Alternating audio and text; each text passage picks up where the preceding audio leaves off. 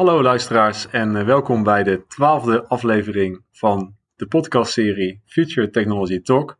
En deze keer doen we hem in het Nederlands, want het gaat over de publieke markt in Nederland. En voor mij zit Jelle van Waveren, EOP Advisory Lead uh, en met name actief in datzelfde publieke domein. Welkom Jelle, fijn dat je er bent. Ja, dankjewel Joost. Uh, ik heb al je podcast tot nu toe geluisterd, dus leuk dat ik, uh, dat ik ook een keer aan mag schrijven. Wat, uh, wat speelt er zoal bij jou in jouw dagelijkse werk de laatste tijd? Wat is interessant voor de luisteraars om te weten?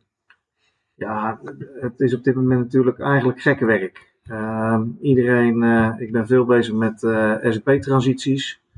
en eigenlijk iedereen is nu al bezig met een ERP-implementatie. Dus ja, dat, uh, dat zorgt voor ons uh, eigenlijk met nou ja, bakken met werk. En uh, ja, de vraag is hoe snel kunnen we alles wegkrijgen? Ja, nou ja, mooie, mooie uitdaging. Ook voor 2024 zo te horen. En ja, als je het over uitdagingen hebt, welke uitdagingen zie je in de markt op dit moment? Ja, op dit moment is dat natuurlijk heel veel. Hè? Qua marktontwikkelingen zou ik een hele dag vol kunnen praten. Maar er zijn wel een aantal dingen uh, echt groot en, en, echt aan de hand op dit moment. En eigenlijk staan alle tollen een beetje los. En of dat nou gaat om uh, economische onzekerheid, de oorlogen, hè, de grondstoffen en energie wat niet geleverd kan worden. Of het gaat over milieucrisissen, waarin we allemaal in een transitie zitten van nou ja, de oude situatie naar een meer duurzame situatie. Mm. of het gaat om tekort aan arbeidskrachten iedereen heeft ermee te maken. En ja, daar is ook iedereen heel erg druk mee. En anderzijds zie je natuurlijk een soort, ja, het is misschien iets te groot benoemd, maar een soort technologische revolutie. Waarin nieuwe technologieën zich steeds sneller uh, uh, opvolgen.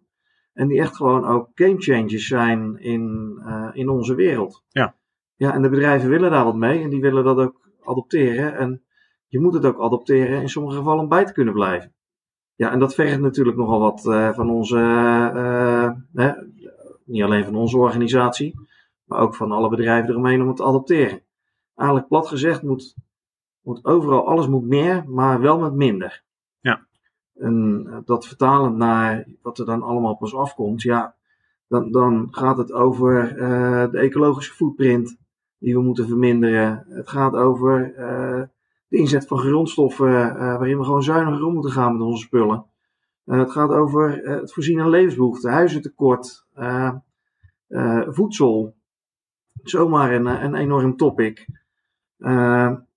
ja, en, en onze IT helpt toch om daar oplossingen in te zoeken en, en, en oplossingen te bieden. En in sommige gevallen is het natuurlijk een middel, in andere gevallen is het een doel.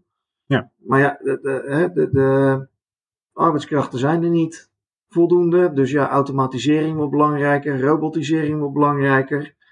Uh, en we willen minder verspilling. Uh, nou, minder, minder uh, verspillen, dat kunnen we met uh, AI. Mm-hmm. Ehm, we willen met ChatGPT het werk makkelijker maken. Daar halen we gewoon heel veel werk mee weg op de werkvloer. Maar we zien ook dat, dat gewoon hele simpele voorbeelden, glasvezel en uh, eh, 5G, helpen om overal heel snel alles te kunnen ontsluiten. Ja.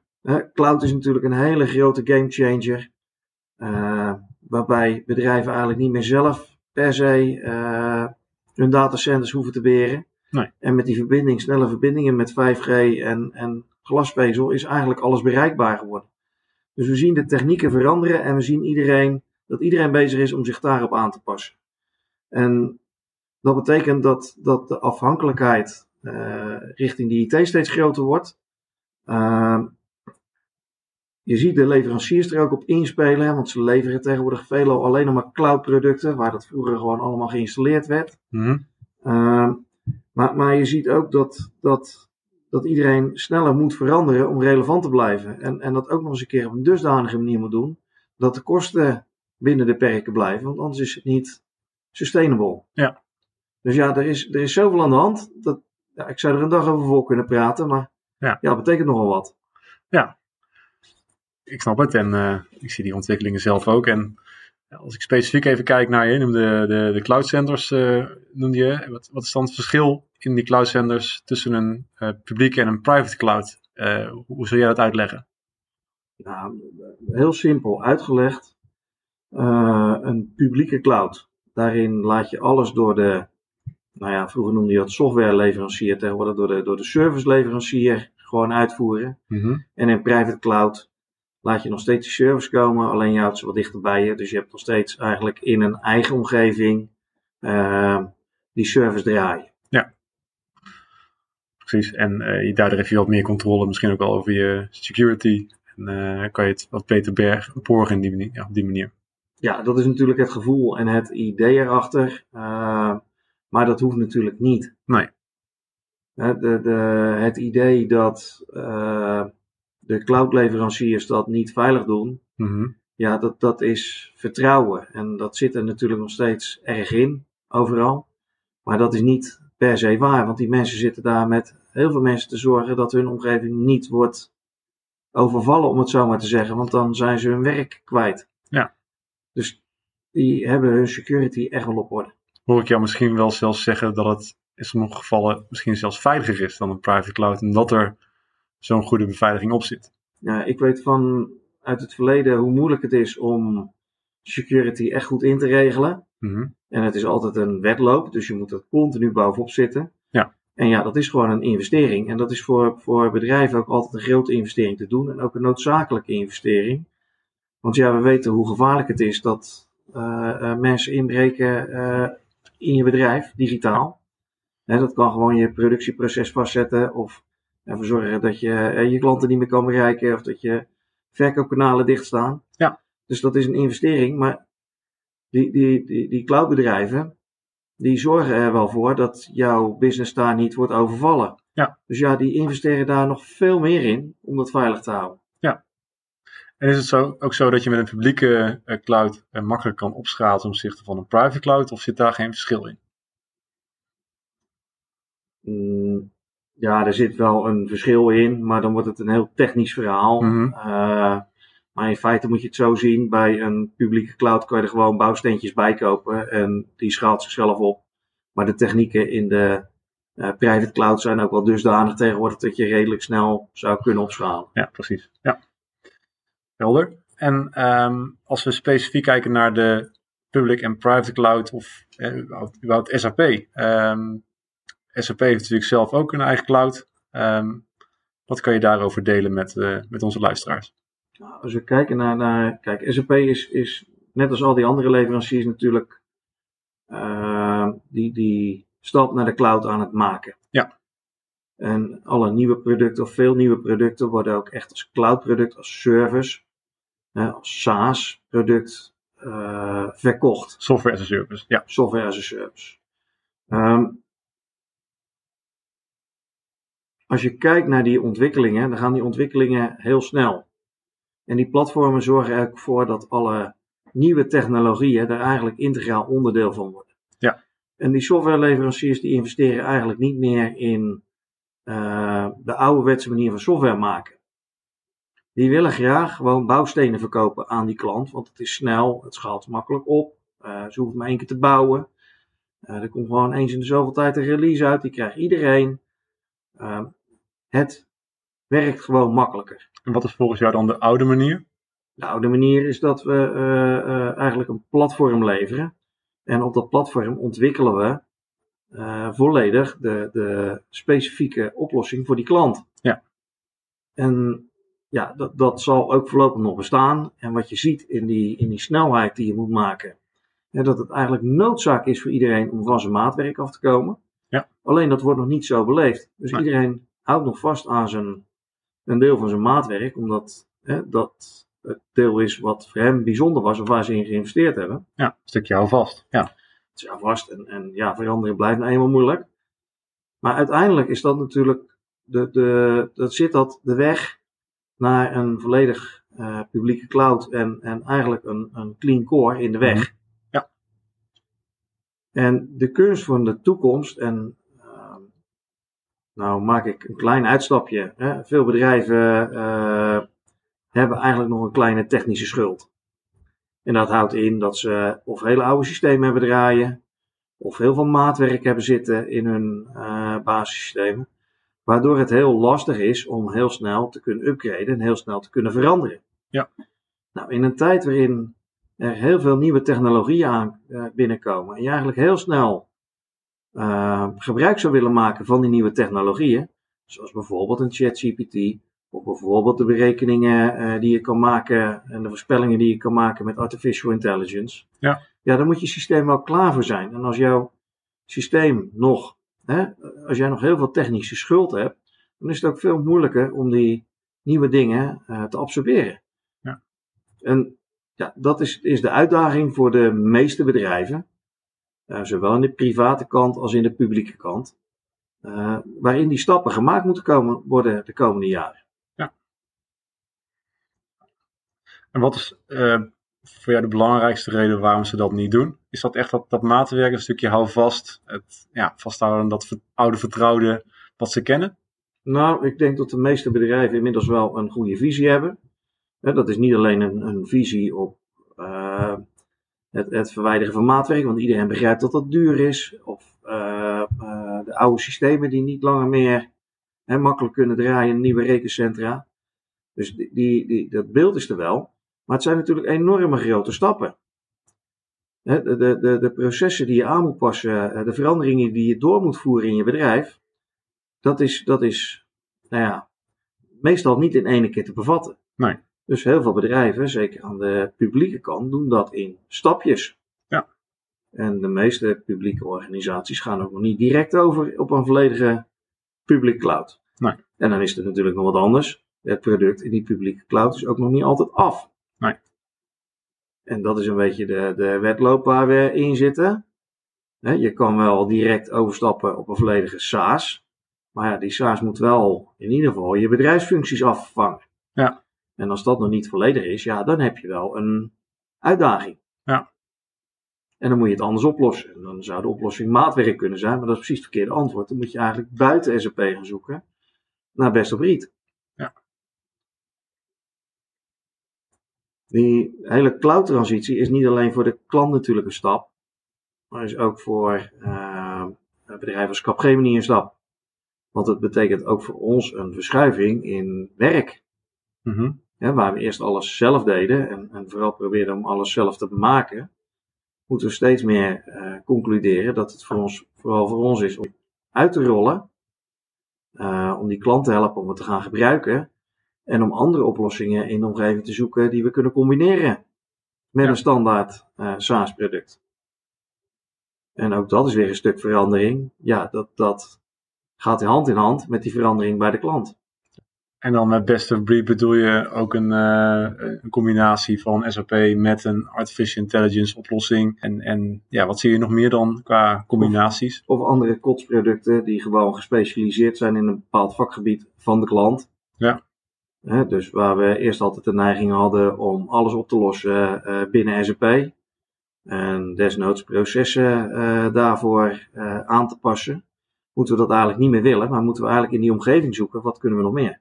En als het er dan echt niet is, en het is echt heel belangrijk voor die klant dat het er wel komt, dan kan je ook kijken naar uh, low-code oplossingen.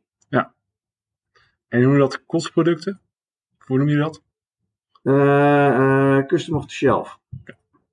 Dus producten die je eigenlijk kant-en-klaar kan kopen. En nou is Mendex of, of een low-code platform is natuurlijk niet per se iets wat je, uh, wat, wat op het moment dat je het installeert, dat je het volledig gelijk kan gebruiken. Maar het is een hulpmiddel om die laatste restantjes, uh, zeg maar, echt specifiek te maken voor je klant. Zonder dat je uh, die grote core, waar je sneller op moet kunnen veranderen, dat je die aantast. Ja. Helder, helder. Um, nou, je zit hier vanuit je rol als ERP Advisory Lead binnen het publieke domein binnen Capgemini. Sander Zelstra staat aan de private kant. Die hebben we al eerder in deze serie gehad. Um, als je kijkt in het publieke domein naar de uitdagingen, je noemde bijvoorbeeld al dat de publieke markt inspeelt op de veranderingen door wat uh, kortcyclischere projecten te implementeren. Wat zijn andere uitdagingen die je ziet in het publieke domein? Ja, de, de, als je kijkt in het publieke domein, dan uh, zie je dat de digitale agenda eigenlijk hoog, nou ja, de digitaal maken van de organisaties hoog, in de, hoog op de agenda staat. Ja. En als we het hebben over technische schuld, dan zien we binnen de overheid dat er best wel een hoop organisaties zijn die echt draaien op oude systemen. Ja. En dat kunnen uh, oude ERP-systemen zijn, maar dat zijn zelfs COBOL-systemen die nog uh, links en rechts uh, gewoon een centrale functie bevatten in ons apparaat. Ja. op essentiële plekken. Nou, dat, dat is een risico en dat risico dat moet worden weggenomen. Aan de andere kant verwacht het publiek ook dat er veel meer gedigitaliseerd wordt. Mhm. Want ja, als jij bij de bank gewoon alles netjes met een appje kan doen, dan is het toch vreemd dat je papieren documenten bij de, bij de uh, gemeente in moet leveren. Ja.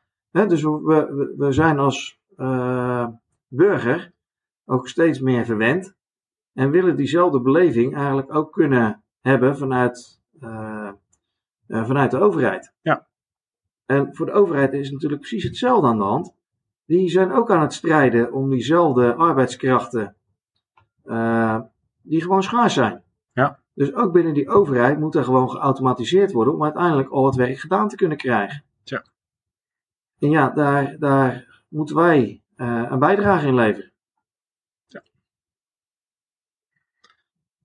Duidelijk. En um, als je kijkt naar hoe Capgemini zich verhoudt ten opzichte van andere system integrators, um, hoe kan Capgemini zich, of hoe onderscheidt Capgemini zich ten opzichte van andere, uh, andere system integrators? Ik denk dat wij in het uh, publieke domein uh, het, het, verschil maken door echt wel gewoon goed in contact te staan met, met de overheden en, en met de mensen die daar werken. Mm -hmm. Dat we ook in staat zijn om die problemen goed te begrijpen en om daar oplossingen voor te zoeken. Ja. En we praten dezelfde taal. En dat is uh, met name belangrijk. Um, dat we dat blijven doen en dat we dat contact blijven houden en ook blijven, blijven zoeken. En dat we ook meedenken in die grote oplossingen of in die grote problemen die er zijn, uh, ook gewoon in onze uh, Nederlandse maatschappij. Ja. Waarbij wij met techniek een bijdrage kunnen leveren. Als het gaat om de Capgemini, dan is het voor ons zaak dat wij vooral niet kijken vanuit één afdeling of vanuit één oplossing. Maar vooral ook heel goed kijken naar wat hebben wij allemaal te koop bij die verschillende afdelingen. En wat kunnen wij nu gezamenlijk als beste product uh, leveren. End-to-end. End-to-end. Want daar, zijn wij, daar kunnen wij echt het verschil maken. Want we hebben en hele goede uh, mensen om de verandering te faciliteren. We hebben hele goede mensen op het gebied van ERP. Maar ook al die innovaties. Daar hebben wij echt alle kennis voor in huis om dat samen te brengen. -hmm. Dus waarom een alleen een SAP-implementatie doen, als we ook daar zo uh, de artificial intelligence bij kunnen, kunnen leveren, om nou ja, met minder middelen toch nog steeds meer te kunnen doen. Ja. Is er nog iets wat jij wilt toevoegen op uh, de vorige vragen die jij uh, hebt beantwoord? Wat, wat wil je nog kwijt over jouw rol of nou ja, iets, misschien wil je een oproep doen richting onze luisteraars waar ze zich op kunnen focussen de komende tijd? Wat wil je ze nog meegeven? Ja, ik, wat ik mee wil geven, de woorden die ik af en toe gebruik zijn best groot. En stappen van, nou, we moeten alle standaard doen, dat, dat is ook uh, best moeilijk. Maar we moeten wel met elkaar de intentie hebben om, uh, om dat te willen zien. En om te willen zien dat we voor de overheid en ook voor onszelf, dat we veel meer waarde kunnen leveren met veel minder mensen. Door heel veel van die zaken gewoon echt te combineren. Ja. En als dat lukt, dus met minder meer doen, nou, dan uh, zijn we geslaagd. Ja. Gebruikmakend van die publieke of private cloud, bijvoorbeeld publieke cloud, uh, met een best-of-breed oplossing, uh, goed nadenkend over hoe dat past bij de processen van de klant, waarbij we de verandering managen en ervoor zorgen dat dat goed ondersteunt wordt bij de klant. En op die manier ervoor zorgen dat iedere organisatie klaar is voor alle veranderingen die er nog gaan komen de komende vijf of tien jaar in de publieke sector. Ja, en dat alles in kleine stapjes en toch heel snel. Dankjewel. Het was uh, me genoeg om jou hier te hebben, Jelle. Dankjewel. Ja. Um, en uh, hopelijk uh, sluit je nog een keer aan als er weer nieuwe ontwikkelingen te melden zijn over het publieke domein. Dankjewel voor nu. Graag gedaan, Joost. was hartstikke leuk. Top.